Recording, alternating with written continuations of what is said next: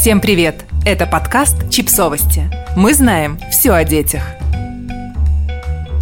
Восемь правил успешной женщины, которым необходимо следовать. Колумнистка Нэн и Чипс Journal Ира Зизюлина решила притвориться материнским коучем, плохим, и набросать несколько правил, пользуясь которыми можно стать в нашем обществе успешной женщиной. Итак, поехали! Будь красивой – Всегда. На работе, после работы, перед работой. Родила вчера, а сегодня выглядишь не очень? Ты просто плохо стараешься. Просто встань пораньше, чтобы найти время на себя. Да, в 6.30 нормально. Будь счастливой. Женщина должна источать оптимизм, радость и добро. Особенно, когда она стала матерью.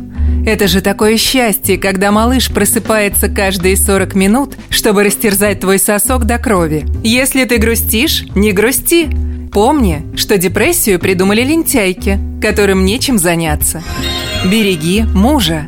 Он так устает на работе, пока ты отдыхаешь в декрете. После того, как уложишь малыша на очередной 40-минутный заход, надевай кружевное белье, бюстгальтер с пушап-эффектом, отожмись с десяток раз, чтобы твой пресс выглядел привлекательнее, и иди дарить себя мужу. Только смотри, если он крепко спит, лучше не буди.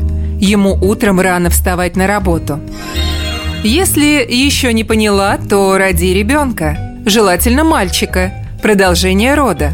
А потом для комплекта можно и за девочкой сходить. Стань привлекательнее после родов. Твой живот должен уйти еще в роддоме, а вместе с ним прыщи, хронические болезни и боль во время месячных. Роды омолаживают. Кто рассказывает обратное, просто запугивает, чтобы другие женщины не рожали и не становились счастливее. Слушай советы родственников. Они жизнь прожили и точно знают, как для тебя и твоего ребенка лучше.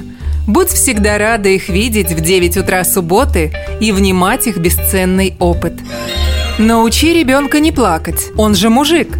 Даже если не повезло и родилась девочка, постарайся как можно раньше объяснить ей, что она должна быть вежливой и тихой.